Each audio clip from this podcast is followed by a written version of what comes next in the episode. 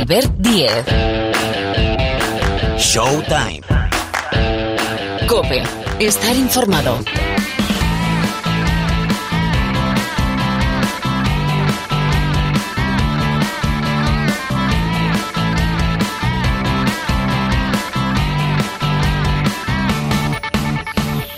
Hola, ¿qué tal? ¿Cómo estáis? Bienvenidos, bienvenidas una semana más aquí al Rincón del Baloncesto de la cadena Cope. Aquí arranca un nuevo capítulo, una nueva entrega de Showtime. Bueno, como os digo habitualmente, tenemos por delante más o menos una hora de baloncesto para hablar de lo que es noticia, de casi todo lo que es noticia en el mundo de la canasta y en este deporte que tanto nos apasiona. Es noticia la Copa del Rey en Málaga, en el Martín Carpena, escenario espectacular, del 15 de febrero, que es un jueves, al 18, que es un domingo. Tenemos cuadro. Apuntad. Real Madrid, UCAM de Murcia, jueves, jueves día 15, 6 de la tarde, y Gran Canaria, Valencia. Dreamland, Gran Canaria, Valencia Basket a las 9 de la noche. De aquí sale la primera semifinal del sábado, a las 6 de la tarde. Y por la otra parte del cuadro, Barcelona, Baxi Manresa, Derby catalán, viernes día 16, 6 de la tarde, y Unicaja, el anfitrión, el vigente campeón, contra el Lenovo Tenerife ese mismo viernes a las 9 de la noche. Segunda semifinal del sábado, 9 de la noche, la final el domingo a partir de las 6 y media. Con lo cual, para aquellos que que miran, apuntan, quieren, desean un clásico, solo se van a poder enfrentar el Real Madrid y el Barcelona en una hipotética final. En este tiempo de baloncesto vamos a estar en Málaga para saber, uno, qué ambiente hay, qué se espera para la Copa, va a empezar a llegar el buen tiempo, tiempo de carnaval, ¿verdad? También vamos a preguntar cómo está el vigente campeón, cómo está Unicaja después de una copa y una temporada, la que hemos dejado atrás, espectacular. Recordad que tenemos por delante jornada de la Liga Endesa, decimonovena. Apuntad, cuatro partidos se van al sábado.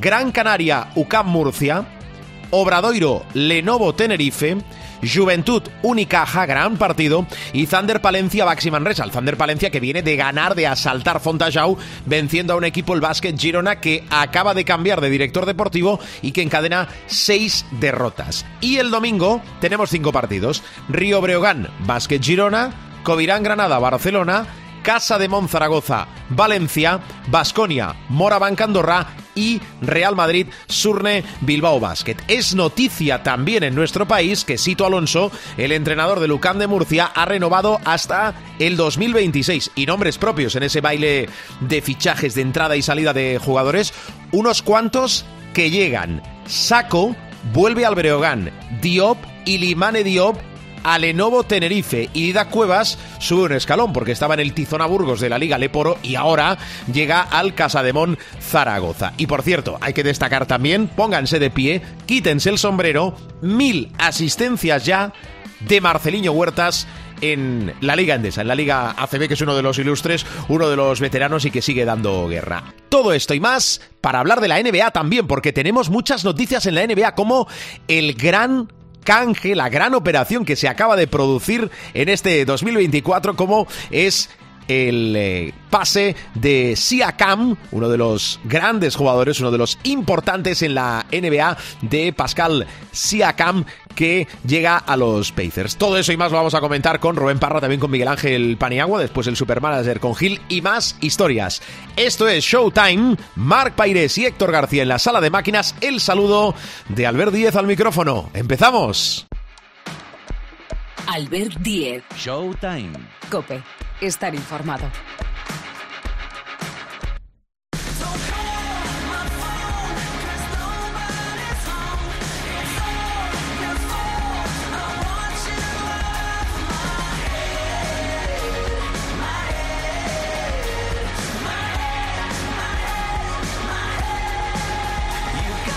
Bueno, vamos a hablar un poquito más de la Copa del Rey, que en función de cuándo escuches el capítulo de esta semana faltará un mes poquito menos para que arranque en Málaga, gran ciudad Málaga, una de las grandes ciudades que respira baloncesto en España. En el Martín Carpena arranca el 15, jueves día 15, acaba el domingo día 18. Antes en la entrada del programa os eh, recordaba los horarios y también básicamente los emparejamientos de esta Copa del Rey 2024. Pero quiero ir a Málaga para eh, saber el ambiente, eh, saber cómo está el vigente campeón, el anfitrión. Saludo a Emily Warrior, Emilio Guerrero, Cope Málaga. Emilio, ¿qué tal? ¿Cómo estás? ¿Qué tal, Albert? Saludos, buenas tardes. Es un placer saludarte, Emilio. Bueno, lo que apuntaba ahora, eh, antes de darte entrada, el ambiente, porque el ambiente en Málaga para la Copa del Rey, la última, no sé si tiro de memoria, fue justo antes de la pandemia. Eh, ¿Cómo se prepara, cómo va a estar Málaga, que entiendo que va a respirar baloncesto por los cuatro costados, para esta cita del mes de febrero? Pues cada vez que hay una Copa del Rey en Málaga se recibe con muchísima ilusión. Fíjate, es la quinta Copa del Rey que va a celebrarse en Málaga, la cinco en el Palacio de Deportes de José María Martín Carpena. La primera fue la recordada del año 2001 de la eclosión de, de Pau Gasol y todo lo que supuso esa Copa del Rey para el, gigante y el bueno de, de Samboy. A partir de ahí, edición de 2007, 2014, la, la de 2020 y esta última que se va a celebrar del 15 al 18 de febrero aquí en el Palacio de Deportes de José María Martín Carpena. Málaga, a pesar de que es una ciudad eh, grande, no deja de ser una ciudad importante del, baloncesto, donde toda la, afición malagueña está volcada ¿no? con, su equipo de baloncesto y por, por este deporte. Yo diría que de los encuentros de aficiones más eh, impactantes que hemos vivido durante todos estos años que lo lleva organizando la Liga CB fue precisamente en la edición de 2020 aquí en Málaga, cuando la, calle Largo, la Plaza de la Constitución de la ciudad costa soleña, pues reunió a prácticamente eh, 15, 20 mil personas ¿no? en, esa zona céntrica de, Málaga. Así que ya te digo, con muchísima ilusión. Todo está eh, bien preparado para albergar esta edición de, la Copa del, Rey. Y vamos a ver, ¿no? Eh, qué equipo se lleva ese entorchado, donde evidentemente el Unicaja de, Málaga pues tiene muchas ilusiones, ¿no? En, llevarse ese trofeo. vale, entendido. Y, y el Unicaja, el equipo de Ivonne Navarro, que viene de hacer una temporada espectacular hablando de la Copa, ganando la Copa del Rey en Badalona. Y además, vuelvo a tirar de memoria, creo no equivocarme, el primer equipo que ha ganado esta temporada al eh, Invictus, casi Invictus, eh, Real Madrid. ¿Cómo está el Unicaja a poquito menos de un mes para la Copa? Bueno, e-, es cierto que todavía queda un mes para que se inicie la, Copa del Rey, pero ahora mismo por, por sensaciones el, Unicaja es uno de los, de los favoritos. No olvidemos que es el vigente campeón del, del torneo y que contra todo pronóstico se llevó la, la Copa del Rey la temporada pasada en Badalona, tumbando en primer lugar al Fútbol Club Barcelona y posteriormente al Real Madrid, ya en la gran final al Lenovo Tenerife, algo que no había hecho absolutamente nadie, eliminar en una misma edición al Real Madrid y al, y Fútbol Club Barcelona. Es cierto que eh, la Copa es, nueva, es, es eh, una competición completamente diferente a la Liga CB, pero hasta el momento Unicaja está encadenando 14 victorias de, manera consecutiva, no pierde desde el 8 de octubre y ahora mismo el equipo malagueño es uno de los equipos más en forma de la competición eh, nacional. También es cierto que jugar en el Martín Carpena tampoco asegura nada para Unicaja, ¿eh? porque en todas estas ediciones de la Copa del Rey, excepto en la última, la de 2020, que sí eh, llegó hacia la final, en el resto siempre había caído a las primeras de, cambio. Y voy a más, Unicaja es un equipo que ha ganado eh, títulos durante este siglo XXI y todos los títulos que ha ganado ha sido lejos del Palacio de Deportes José María Martín Carpena. De hecho, se organizó el pasado mes de mayo la, fase, la Final Four, ¿no? la fase final de la Basketball Champions League, con la intención de Unicaja levantar un título en el Carpena por fin, y tampoco se logró. O sea que hay ese doble reto del equipo malagueño, ¿no? De por fin levantar un título como local aquí en el Palacio de Deportes José María Martín Carpena y quitarse ese San Benito, ¿no? De la maldición del, del Martín Carpena y también eh, lo que dice la historia, ¿no? Que del año 2002 cuando lo logró el Vasconia en el Fernando Hues Arena, ningún equipo, ni siquiera Madrid ni Barcelona, han conseguido levantar la Copa en los últimos 22 años como local. Bueno, así está Unicaja, así está Málaga. Allí estaremos para contar todos los partidos, como es habitual, marca de esta casa de la Copa del Rey Baloncesto. Emilio, Cope Málaga, un abrazo, gracias. Un placer, Albert. Saludos, buenas tardes.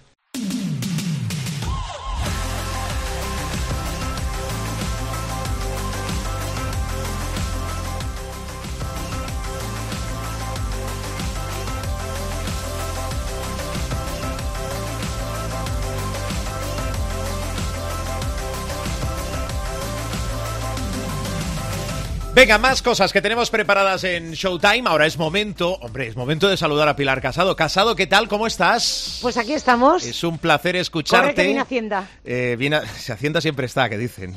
Pero bueno, es igual. Estas son cosas de consumo interno que algún día explicaremos.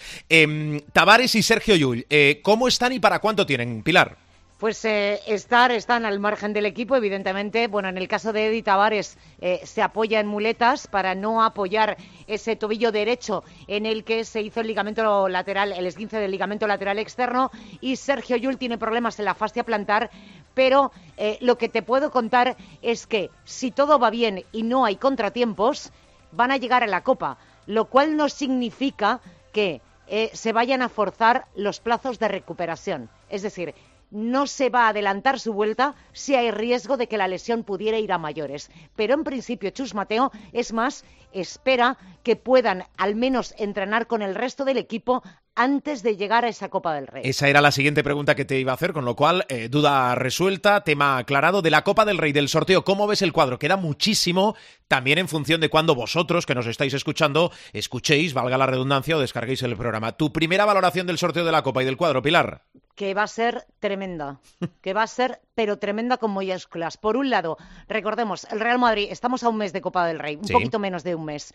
Eh, vamos a ver cómo físicamente llegan de castigados los equipos de Euroliga, porque lo vimos en la edición del año pasado en Badalona, que cuidadito, porque como aquel que dice, no hay rival pequeño. Entonces, es verdad que el Lucán Murcia llega a su segunda copa, en Granada fue la primera, ahora es la segunda, pero es un equipo muy difícil de batir. Es verdad que ha perdido al MVP, eh, Birgander, y que no va a estar para esa Copa del Rey, pero ya vimos en Granada cómo compitió y cómo vendió muy cara su derrota en las semifinales.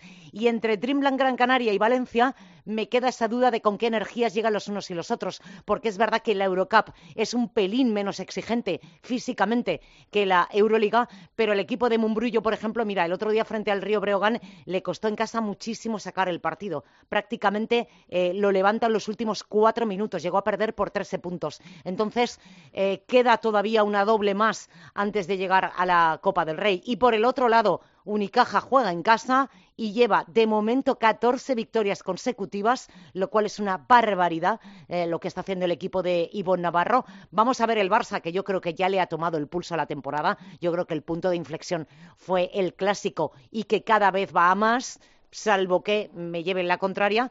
Y eh, por ese lado del cuadro, pues mira, eh, Tenerife Em, me parece que tiene sus opciones siempre y cuando veamos a The Real Lenovo Tenerife. Es decir, aquel equipo que es muy difícil batir porque defiende muy bien, que le respeta las lesiones porque tiene jugadores evidentemente eh, muy veteranos y eh, yo creo que podemos ir a cualquier semifinal posible.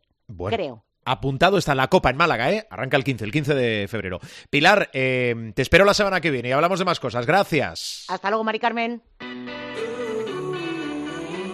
Albert Diez. Showtime. Cope. Estar informado.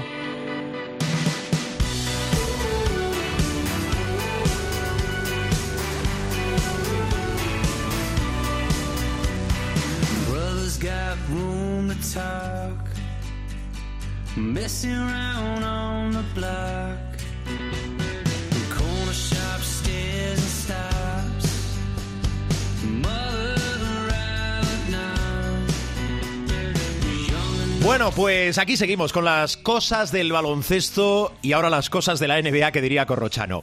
Eh, Rubén Parra, ¿cómo estás? Hoy más que nunca te pregunto cómo estás. Vamos, vamos tirando. Vamos tirando. Eh, esto de los virus, virus respiratorios, eh, ya desde antes del inicio de este 2024 es una constante. Con lo cual, cuidaros mucho y le voy a agradecer enormemente a Parra que haga el esfuerzo, porque al final uno vive de la voz, ¿verdad, Parra? Entre otras cosas. Sí, pero bueno, estoy acostumbrado. Es, es el segundo de esta, de esta jornada. Bueno, ¿tienes media de, de temporada en temporada o no? Pues tres, tres, tres Suele ser tres. Estás, estás, cerca de tu techo. Sí, sí. Eso es lo mejor. Bueno, escucha, Parra, eh, ha vuelto Doncic, corrígeme si me equivoco, se ha perdido los tres últimos partidos, eh, ha vuelto por la puerta grande a nivel individual, porque eh, se marcó un triple doble ante tus Lakers, pero acabó perdiendo con una actuación estelar, unos enormes LeBron James y Anthony Davis. Sobre todo Anthony Davis, que está cogiendo cada vez más importancia en el equipo. A mí, me parece que es el jugador clave de este año de, de los Lakers, que es el termómetro. O sea, cuando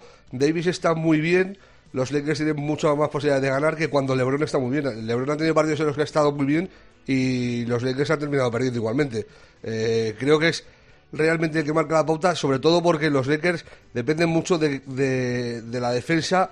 Eh, de, lo que los demás cojan de la defensa de Anthony Davis, porque él es el que realmente está eh, rindiendo a un nivel supremo en el aspecto defensivo. Yo creo que si no fuera por la temporada de Gobert, eh, sería el máximo favorito para el defensor de año, Anthony Davis. Con todo con eso están las quinielas.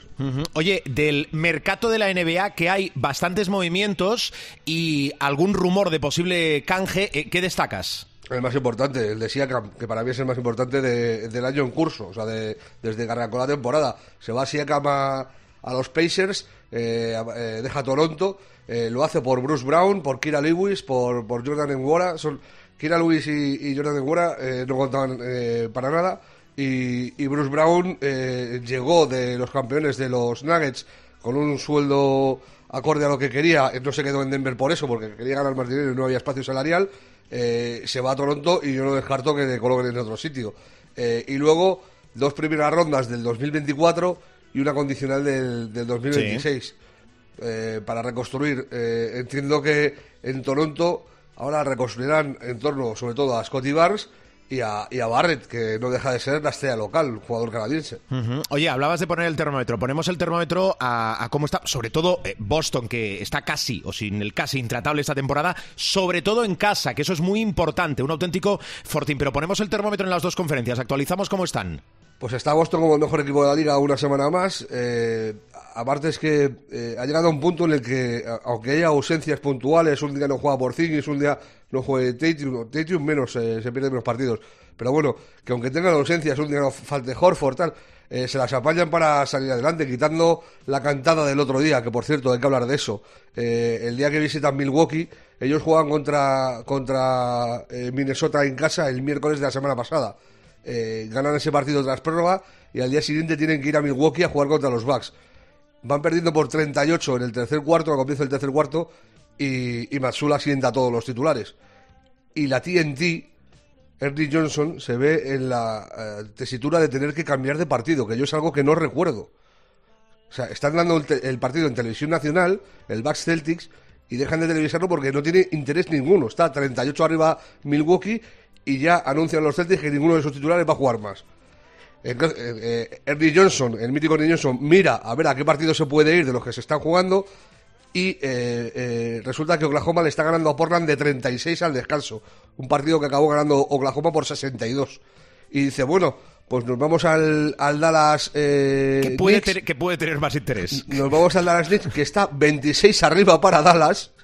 Pero bueno, es lo más parecido a algo normal, tal con la fortuna que tuvieron que en la segunda parte los Knicks eh, ajustaron el, partido, sobre todo en el último cuarto, y al final eh, estuvo ajustado y, terminó ganando Dallas solo por cuatro. Pero me parece un cante eh, para la liga y estoy seguro que Dan Silver tendría que tener un rebotazo tremendo porque la imagen es lamentable. Encima coincidiendo ahora con la fase final de, hmm. la NFL de los playoffs. O sea que, que es, lo, que le hace falta a la audiencia de, de la NBA es espectáculos de ese tipo. Pero bueno, que me he desviado. Eh, más allá de ese borrón de los Celtics, son una apisonadora. Eh, para mí sigue siendo el máximo favorito a, ganar el, anillo. Y no lo digo eh, por gafarlos, que también es que lo, pienso. Y luego me impresiona mucho el nivel de Embiid. Te lo iba a preguntar ahora. Está Milwaukee segundo, empatado con. bueno, segundo y Filadelfia a, un partido de, de Milwaukee. pero a mí es que lo, lo de Embiid me está pareciendo eh, descomunal. Sobre todo con ese partido, perdona, entre Filadelfia y Nuggets. Lo digo por aquello de Embiid contra Jockey, que ganó claramente el duelo Joel Embiid. Ahora mismo, ahora mismo, el mejor jugador de la NBA. Eh, y luego, aparte de todo eso, humilde, humildad y valor. O sea, porque termina el partido y le pregunta eh, la compañera a pie de pista, ¿qué le estabas diciendo a, a Jokic al oído? Dice, le estaba diciendo que es el mejor jugador de la liga que es el campeón, el MVP de las últimas finales y que le respeto como el mejor eh, jugador de la liga que es. encima tiene ese, ese momento de clase de reconocer también la grandeza del rival. Hay que decir, eh, ese partido en Bilbao acaba con 41 puntos, 7 rebotes, 10 asistencias, que es lo llamativo. Pues claro, cuando le doblaban o le triplicaban defensas, abría y, encontraba anotador. y Jokic eh, termina, estoy hablando de cabeza, eh, creo que son 25 puntos y 19 rebotes, pero da solo 3 asistencias. Es muy llamativo. Eh, y el nivel de Embiid, que puede que no sea, que no pueda optar al, al MVP por la regla que imposible este año de que hay que jugar al menos 67 partidos, yo no sé si va a llegar a los 67. Creo que se puede perder Estoy hablando de cabeza siete más, me parece que se puede perder. Si se pierde ocho, ya no puede optar al, al MVP porque no habría jugado la cantidad mínima. Pero bueno, en definitiva, que está haciendo un temporadón eh, en bid y, que a Filadelfia la marcha de Harden los ha, los ha liberado. Lo dijimos al principio de temporada. El nivel de Maxi es brutal. Eh, Tobias Harris también eh, sumando. El equipo funciona, funciona muy bien. Cleveland empieza a, resurgir a medida que, que va cogiendo, sobre todo Donovan Mitchell, su mejor forma. Jarrett Allen también empieza a aparecer, que empezó un poco más dubitativo la temporada. Y luego, en el oeste, siguen la juventud al poder. O sea, Minnesota primero y Oklahoma segundos, empatado con Denver, con la cuestión de que Denver ha ganado un partido más, pero ha perdido uno más que Oklahoma. Eh, entonces Oklahoma está segundo por mejor porcentaje de victorias. Y luego los Clippers. Lo hablamos en su día, Albert, no sé si lo recordarás. Sí. Eh, si Kawhi Leonard está sano, ojito con los Clippers. Pues efectivamente, es que es tal cual. O sea, los días que, que está Kawhi y que funciona medio a su nivel, eh, son un equipo muy a tener en cuenta. La duda que te queda es si en unos playoffs, jugando día sí, día no, si Kawhi va a aguantar ese ritmo. Pero si lo aguanta, cuidadito con los Clippers que, que te puede meter en un lío. Y luego los Pelicans, que a mí es un equipo que por plantilla me encanta, eh, pero que dan una de caliota de arena, están quintos, eh, que está muy bien también. Llamativo lo de los Warriors, o sea, la caída a los infiernos de, de los Warriors están duodécimos. Eh, en, en, una de las peores temporadas que yo le recuerdo. el otro día sufrieron contra los Pelicans precisamente la peor derrota desde que draftearon a, a Curry en 2009, que es una pasada. Oye, eh, de lo que has comentado, eh, dos cosas tirando del hilo.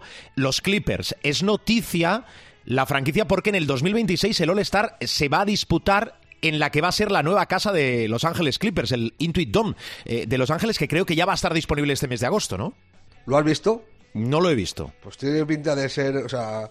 sí, pabellonazo, partidazo pabellonazo. Pero, pero, o sea, es, claro, no, no, están puestos los asientos y al ser todo piedra todavía, cemento, la grada, da una impresión de mole, de, de, estadio mole y tal, y, luego como tiene el pantallón este que le van a poner en el medio, eh, en el círculo tal, es, es impresionante. Ah, mira, mira, sí, estoy, viendo una, perdonad, eh, hacedlo mientras escucháis si, si queréis. Tengo muchas ganas de verlo acabado. Me estoy metiendo eh, para ver fotos, sí, es puro cemento ahora, efectivamente.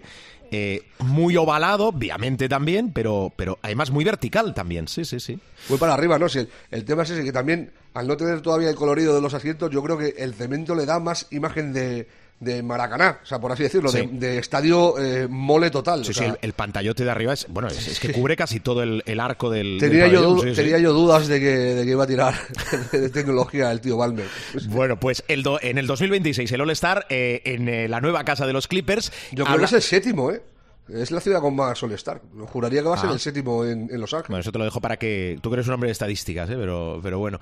Eh, mira, el 63, 72, 83, 2004, 2011 y 2018. 1, 2, 3, 4, 5, 6. Va a ser el séptimo. Sí, señor. Parra bien, ¿eh? Sí, sí. Estás bien, estás bien. Oye, que ha dicho Silver, que antes hablabas del comisionado, que eh, la Copa eh, eh, este torneo eh, durante la temporada, la Copa NBA, que nosotros lo hemos denominado así, va a continuar, es decir, va a tener continuidad la temporada que viene, pero con algún cambio. Sí, y me, parece hasta lógico. yo no descartaría incluso que, que creciera la fase final de Las Vegas, que crecieran a, ocho partidos, o sea, ocho, a ocho equipos, no solo las semifinales en Las Vegas. hay que decir que también lo hablamos en el partidazo en The Americans un día. yo creo que se ha notado mucho la Copa tanto en lo positivo eh, cuando se ha disputado como al pequeño bajón que ha dado la competición o el interés por la competición después de es como si eh, después del, del hype de, de, la copa del subidón de ah, nuevo torneo tal pues ha habido un poco de, de, bajón y de, y de interés por este mm, mes mes y poco antes de que llegue el All Star luego ya después del palo del All Star empieza eh, el sprint por coger posición para playoff y ya eh, es cuando la temporada realmente eh, coge velocidad de crucero. Tenemos más cosas, me ha salido un gallo, ¿eh? tenemos más cosas que comentar con Rubén Parra, cosas de la NBA.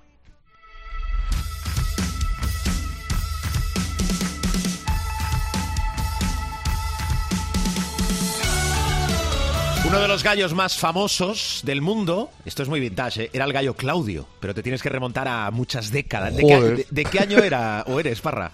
Yo del tuyo. ¿Del 78? No, pues uno después. Uno después. la mejor generación es la del 78. No tengas ninguna duda. Em, escucha, eh, Dejan Milojevic, que cuando escuché este nombre tuve que mirar...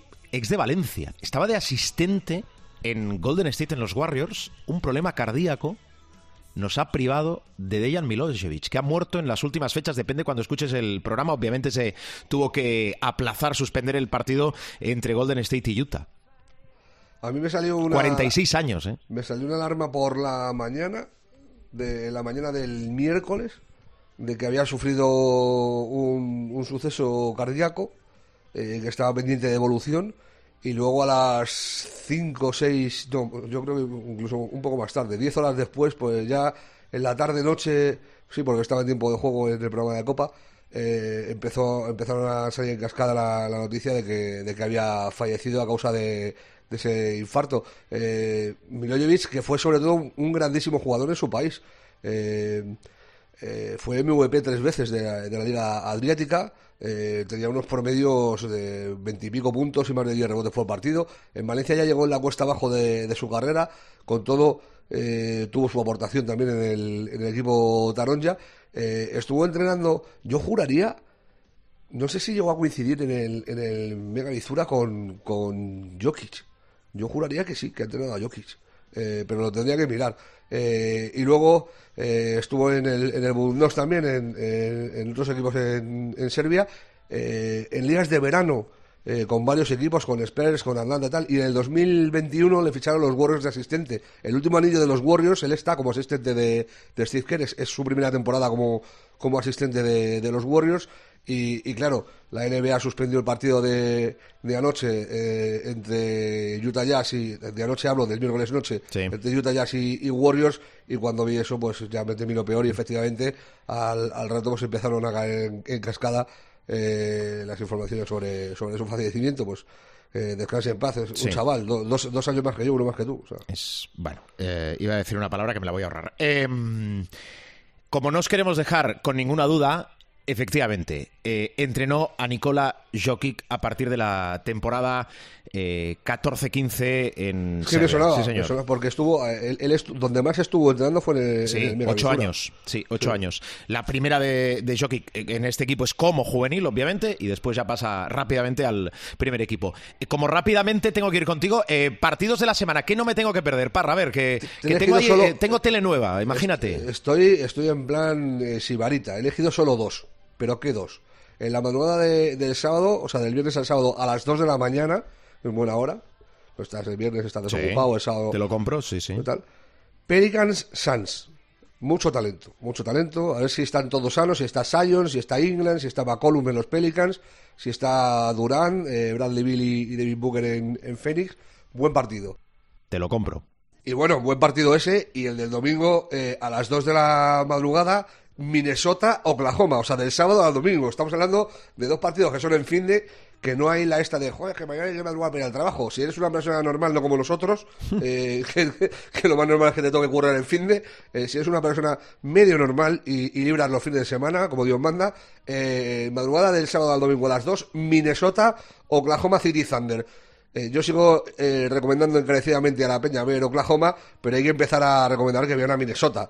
Eh, Edwards hizo ayer un mate, que seguramente lo verás a lo largo del día porque va a salir en todos los sitios, eh, espeluznante. Pero espeluznante, eh, saltando desde Wyoming y, aterrizando en, Iowa. O sea, de locos, pero de locos. le, están haciendo memes y vídeos a, a Anthony Edwards con el parecido que tiene con el Jordan joven.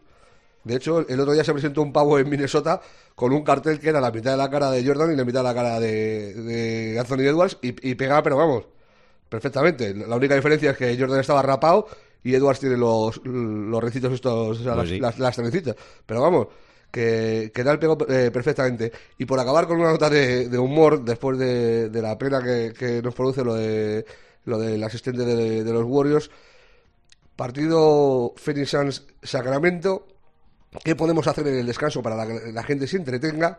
Vamos a sacar a unos perretes a que hagan una carrera en medio de la pista. les ponemos aquí juguetitos para que los persigan y sacamos unos perretes, claro, perretes eh, cachorros, que son mucho más cookies, adorables, abrazables, eh, no perros grandes y educados. Un perro se pone a perseguir a las cheerleaders que tienen un juguete, en un momento dado debe pensar que le están eh, troleando demasiado y dice, mira, yo aquí he venido a mear y se pone eh, a orinar en medio de la cancha, con lo cual el partido de la segunda parte tuvo que comenzar después porque tuvieron que fregar eso, claro. O sea, no, pero que el perro se quedó tan sumamente a gusto, pues eh, maravilloso. Y luego la, la, cara de las pobres cheerleaders que se hallaron despavoridas, eh, a ver, que es un perro haciendo orín, tampoco es azufre, ¿sabes? O sea, no, no es ácido sulfúrico, no hace falta tampoco que pero que salieron despavoridas, como, eh, madre mía, la, la que ha liado el pollito. Eh, me, ha sonado cuando lo explicabas agility, que es eh, aquella modalidad competitiva donde un guía dirige a un perro sobre una serie de obstáculos, vaya. Lo, hacen también mucho en la NBA, no, del palo agility, es, lo de la NBA es más flipility, porque hacen, o sea, salen perros que hacen mates y, y, cosas de estas, perros chiquitillos. pero sí, sí, también, también, se da, también se da eso, los descansos. Bueno, me voy con más cosas. Parra, cuídate mucho, recupérate bien y la semana que viene hablamos. Haremos lo que podamos. Gracias, amigo. Un abrazo. Abrazo, chao.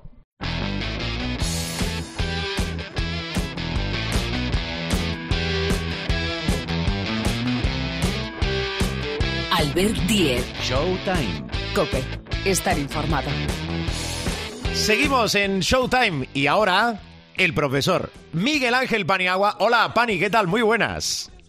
Muy buenas. Gracias por acompañarnos. Te quiero preguntar sobre diversos nombres propios, enlazando, venimos de la actualidad más deportiva de la NBA, pero creo que no lo hemos comentado.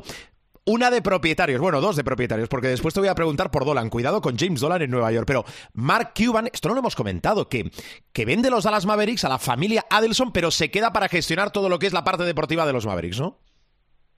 Sí, sí, sí. Algo comentamos, yo creo, pero bueno, ya eh, interviene uno en tantos programas que ya no se acuerda. Eso es cierto, eso es cierto. De lo ha dicho, ¿no? Pero eh, efectivamente, ¿no? Lo que ocurre es que eh, muchas noticias hablan de que ha vendido efectivamente los Dallas Mavericks a la familia Adelson, pero no es, o sea, esa información es correcta, pero no lo ha vendido en su totalidad.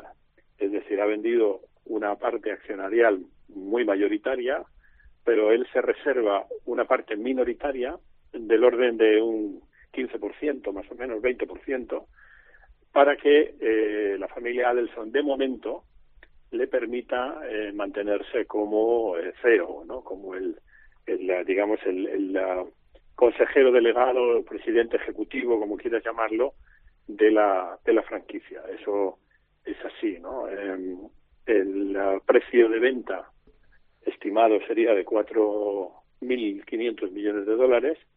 De ahí la familia Adelson habrá pagado aproximadamente 3.700 o 3.600 y el resto eh, lo mantiene en, acciones eh, Mark Cuban y le ha pedido a la familia Adelson que le mantenga, o que se él quiere mantenerse durante un tiempo como el ejecutivo principal o dicho de otra manera el hombre que toma las ah, decisiones en el día a día, mm, no tanto deportivas, pero sí del desarrollo de la, de la franquicia. Sería el equivalente un poco a consejero delegado. ¿no? Mm, no es lo mismo ser propietario de una empresa que el consejero delegado, y digamos que ha sido un cambio de funciones. Vale, pues apuntado está. Ya me extrañaba a mí, perdonen ustedes, que Mark Cuban eh, dejase lo que, lo que es su vida y lo que ha sido su creación, con lo cual sí, que mantiene un vínculo efectivamente con esa figura que nos eh, explica Miguel Ángel Paniagua de eh, ser no propietario, sino esa figura, entiéndanos, consejero delegado. Saltó a Nueva York, James Dolan, que es uno de esos propietarios, sí, muy conocidos, igual que Mark Cuban, en este caso de, de los Knicks de Nueva York, acusado de abuso sexual. Vamos a ver cómo acaba esto, profe.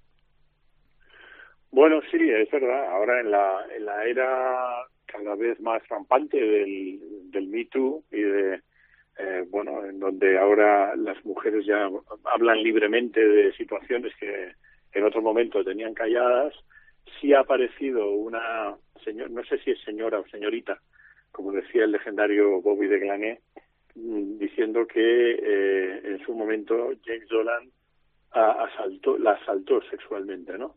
James Dolan ya sabes que no es uno de, ni mucho menos, es uno de, no es uno de mis personajes favoritos, yo creo que, la propiedad de los... Bueno, no me cae bien, entre otras cosas, porque mm, de la misma forma que Mark Cuban y otros propietarios, ¿no? incluso los modernos, en la generación anterior de propietarios era todavía mucho más evidente, pero eh, propietarios como Mark Cuban o gente que, que ahora posee equipos en la, en la NBA es gente que ha hecho algo, es decir, ha, ha creado algo. Mark Cuban eh, creó radio en Internet, se lo vendió en su momento a Yahoo por un pelotazo de 5.000 mil millones de dólares mm. y luego él ha hecho múltiples inversiones, incluyendo los Dallas Mavericks, que eh, le han hecho eh, muy rico.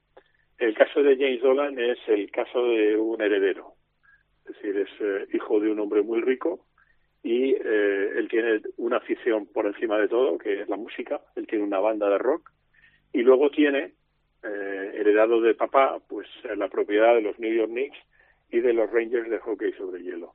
Es decir, nunca ha sido un personaje particular, está considerado como un personaje no especialmente inteligente, pero bueno, en el tema de lo que hablamos, que es muy delicado, que sea eh, acoso sexual, eh, esto, bueno, vamos a esperar porque eh, es verdad que, la mujer, que es una masajista, ¿no? pues eh, le, ha, le ha denunciado diciendo que en su momento le asaltó y, e incluso le eh, la, la indujo a tener relaciones con nada menos que Harvey Weinstein, que está en la cárcel y es el antiguo megaproductor de Hollywood que, que, con el que arrancó el Me Too, porque muchísimas actrices dijeron que el peaje que tenían que pagar para tener roles o papeles interpretativos en las películas de, de Weinstein era que eh, tuvieran relaciones con él, ¿no? Relaciones sexuales. Bueno, pues mm, así están las cosas, pero en estos temas hay que ser muy delicado porque eh, eh, los jueces y la justicia lo determinará. Dicho esto, eh, y al margen de todo, James Dolan, no por el hecho de que me caiga mal y no por el hecho de ser un niño de papá y tal, eh, es necesariamente un acusador sexual. Eso lo tendrá que determinar la justicia. Lo que sí te digo es que como propietario eh, nefasto que los New York Knicks, que ahora están un poco mejor y que empezaron a sacar la cabeza el curso pasado, sabes perfectamente, porque lo hemos comentado muchas veces y no hay más que ver las clasificaciones, es un club y un equipo que no está ni mucho menos donde debería estar en temas de eh, clasificación y de visibilidad y está considerado, eso no lo digo yo, sino que está considerado por los aficionados, por los medios de comunicación, particularmente en Nueva York, que es verdad que son muy duros, uno de los peores propietarios, si no el peor propietario ahora mismo en activo en la NBA. Bueno, y el qué bien lo explicas. Se podría eh, eh, hacer una subsección que se llamase Más allá del titular para conocer realmente toda la verdad y todos los entresijos. Eh, profe, el último nombre que quiero comentar contigo, Eric Spolstra. Ya hemos explicado, técnico de Miami, de los Heat, 53 años, que ha renovado su contrato por 120 eh, perdón, millones de dólares en 8 años. Eh, es el más alto, el contrato más alto jamás firmado por un entrenador en la historia de la NBA. Siempre hay una intrahistoria, que es que parece ser que la franquicia ha esperado al divorcio de Spolstra para firmar esta renovación. Sí, es cierto. Es cierto y además ninguna de las partes lo ha negado y bueno, aquí hay, eh, como siempre, más allá de la noticia, que es la renovación muy merecida, a mi juicio, de Eric Spoelstra, una de las mentes más preclaras de en los banquillos de la NBA, un grandísimo entrenador, y ya sabes que por mis informaciones, que generalmente son eh, buenas, eh, hmm. va a ser el próximo entrenador del equipo USA, hmm. una vez que Steve Kerr lo deje después de París 2024, de los Juegos de París los Juegos Olímpicos de París este verano. Eh, por lo tanto, primero de todo, merecidísima renovación. Eh, curiosamente, Monty Williams, el entrenador de los terroríficos Detroit Pistons de este año, es el que abrió el camino, eh, con un megacontrato también con Detroit Pistons, que obviamente me imagino que alguien se estará arrepintiendo de haberle firmado ese megacontrato. Por lo tanto, contrato millonario de Eric Spostra, muy merecido la información que nadie ha negado es que mm, por una cuestión estratégica eh, no se firmó ese contrato. Pat Riley, el presidente de los Miami Heat, que considera a Spolstra uno de sus discípulos aventajados, que lo es, eh, le tiene siempre eh, una alta estima y, lógicamente, en esa relación siempre va a intentar protegerle y, en este caso, proteger sus finanzas y, como digo, ninguna de las partes lo ha negado. Es, es, uh, es justo, es uh, jurídicamente aceptable totalmente, totalmente. Es decir, nadie ha quebrantado la ley, ni ha habido un alzamiento de bienes por parte de esposa y tal. Él se divorcia eh, termina los papeles de divorcio en diciembre y firma su renovación de contrato en enero. Por lo tanto, ahí jurídicamente no hay nada que objetar y todo está limpio. ¿Es éticamente correcto que un club y un entrenador se pongan de acuerdo para esto? Desde el punto de vista ético, no tanto. Y desde luego, desde el punto de vista estético, mucho menos. Pero, como digo, eh, desde el punto de vista jurídico-legal, es eh, todo correcto, es un sigan-sigan merecidísimo el contrato de Spolstra. Eh, a mucha gente, mucha gente dirá, bueno, 15 millones de, dólares anuales brutos es mucho dinero, pero bueno, ahí ya Paco González, y tú lo sabes también muy bien, en el mundo del fútbol, por ejemplo, del fútbol de la liga, hay entrenadores, pues por lo que he ido aprendiendo de vosotros, como Cholo Simeone o como el propio Ancelotti, gente así, que gana un pastón, por no decir Pep Guardiola, y que, doblan en neto eh, lo que gana Spostra en bruto. Por lo tanto, contrato merecido, todo legal, todo correcto, eh, éticamente, eh, bueno, ahí rozando el palo, estéticamente horroroso. Controló bien los timings Spolstra.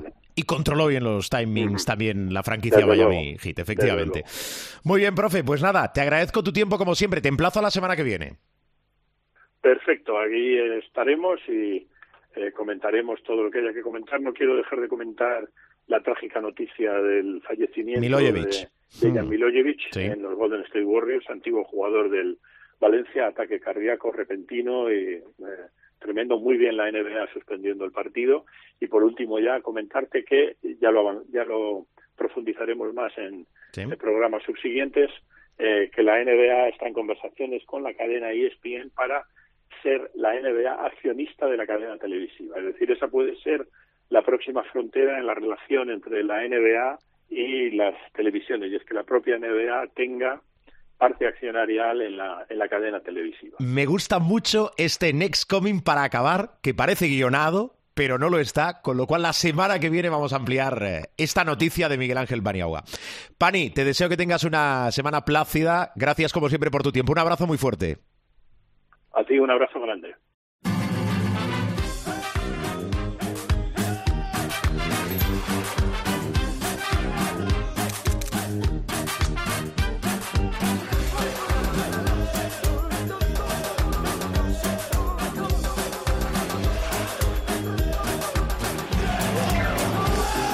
El supermanager ya en la recta final del programa para saber cómo estamos si hemos mejorado, si hemos empeorado. ¿Cómo nos ha ido la cosa? Supermanager, José Luis Gil, ¿cómo estás? ¿Qué tal? Muy buenas, muy buenas. Uy, mira, mira, mira, mira. Es que salvé, la primera, pero no salvé la segunda. ¿eh? Vaya, ese, tono, ya, solo con la primera respuesta, ese tono ya me indica. No, estoy preocupado que ha ido mal. Estoy preocupado. Puntuación, Gil. Estoy preocupado. 151,6. Estoy preocupado. A ver, en, eh, te digo Lo de Tavares ha sido un estropicio. Sí, espérate. Eh, lo de, lo de Tavares, vamos a ver cuándo en todos los sentidos. Y cómo vuelve. En todos los sentidos. Te iba a decir que en una temporada normal, 150 es una mala puntuación. Sí, sí. Pero teniendo en cuenta nuestros antecedentes, no, no es una mala puntuación. A ver, hay no es excusa, no es excusa, pero... Ya, cuando alguien empieza así malo, ¿eh? No, llegué a tiempo a lo de Tavares y Yui, pero no llegué a tiempo a lo de Musa. Cuando vi lo de Musa ya estaba todo, ya estaba todo cocinado, ya no me dio tiempo a mover a Musa. Con lo cual hemos jugado con 9. Bueno, mmm, y encima Sedekerskis 10 con 8. Es que, es que, cuidado, cuidado que lo de las banderitas se ha puesto delicadito, delicadito. Con Ya lo estaba al inicio. Ya lo estaba de inicio y ahora con, con, con Tavares, que prácticamente lo llevaba todo el mundo y alguno más, pues ahora ya está delicado. Porque la reflexión a hacer es, ¿cómo distribuyo las banderitas? ¿Gasto una bandera en el base y dejo tres paralelos y pivots? Porque pivots, pivots, banderita, más allá de tu sobrino protegido, ahijado, Billy Hernán Gómez, lo primero sobra porque no, es, no, es, familia, pero... Dos años quizá, pero, pero Todorovic, si cogiera el... Mm. Pero no son eh, opciones Virgander está lesionado. pero, claro. además Virgander no es banderita. No es banderita. No es banderita. O, sea, mm. Mm. o sea, está delicadito el tema, ¿eh? Porque si te gastas... Vale, supongamos que... Vamos, además, no es ningún secreto. Vamos a hacer lo que ha hecho casi todo el mundo. Tener a Billy Hernán Gómez de banderita. Mm. Las otras tres. Tres aleros banderita. Buf, es apretar demasiado y es exigir que Gesoña, eh, Justa y Sedekerskis, los tres juntos no bajen el tono. Claro. Te has de gastar una banderita en el base. La opción banderita base, las más fiables, Alberto Díaz, ahora mismo, y Luis Costa, Luis Costa que mm, mm, lleva dos jornaditas lleva dos jornaditas grises. Sí. No es fácil, no es fácil el tema. ¿Te parece que... recordemos el equipo que llevas? Pues mira, llevábamos, llevamos, eh, no llevaremos porque habrá algún cambio, pero bueno, Belheims y Montero en los bases, claro, es que dos tíos que están funcionando, que son los bases 1 y 2 ahora mismo de la liga, en las cuatro últimas jornadas, tener que matar a uno hmm. para poner sacrificar a uno efectivamente. claro. es es hay que darle muchas vueltas a esto. Bueno Belgens y Montero los bases aleros Musa Gesoña Sedekerskis y Scrap y eh, pintura para Todorovic Ethan Hub Moniki.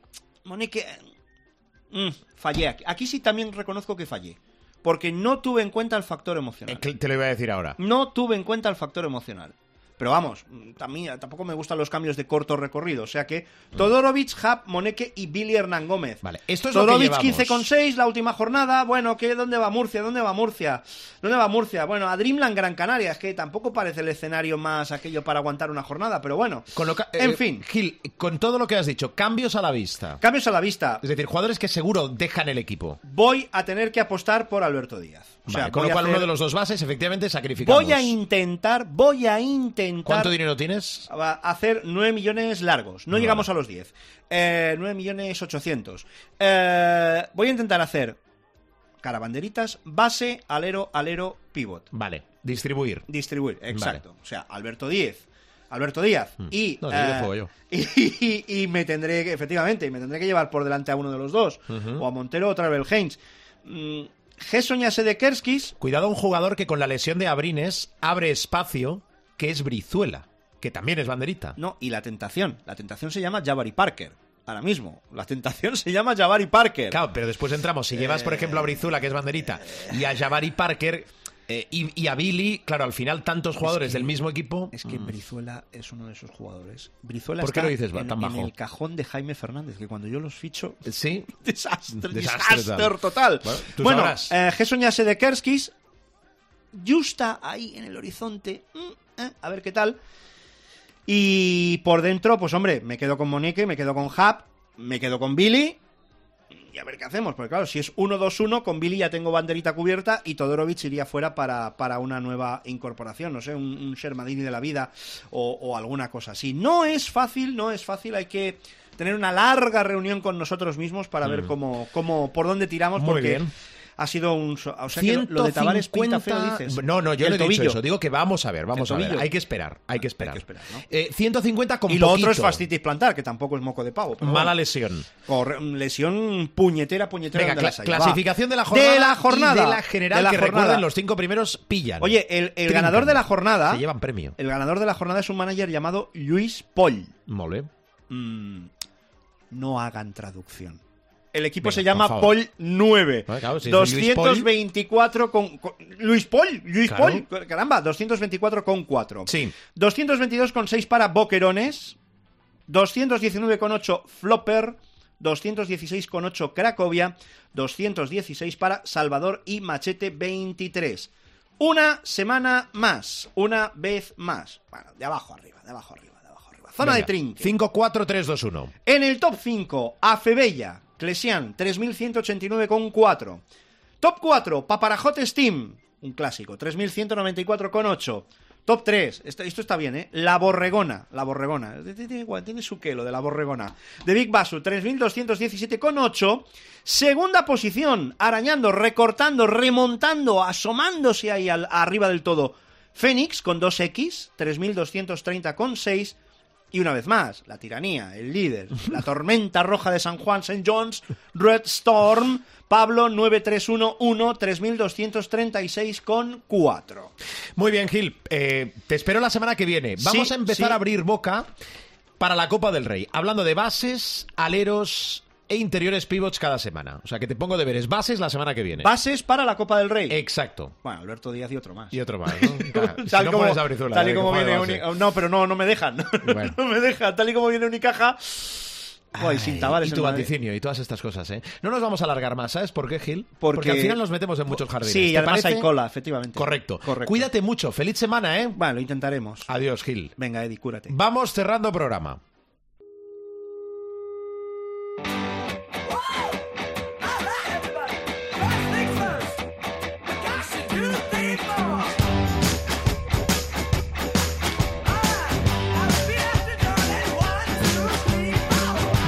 Cerrando programa. Os recuerdo el, valga la redundancia, programa de la jornada 22 de la Euroliga para los equipos españoles. Anadolu Efes Barcelona, Mónaco Real Madrid, Valencia Armani Milán y Estrella Roja Basconia. Y también recordaros que estamos muy pendientes de las lesiones de Walter Tavares, lastimado en el ligamento lateral externo del tobillo derecho, y de Sergio Llull fascia plantar, que lo apuntábamos con Gil.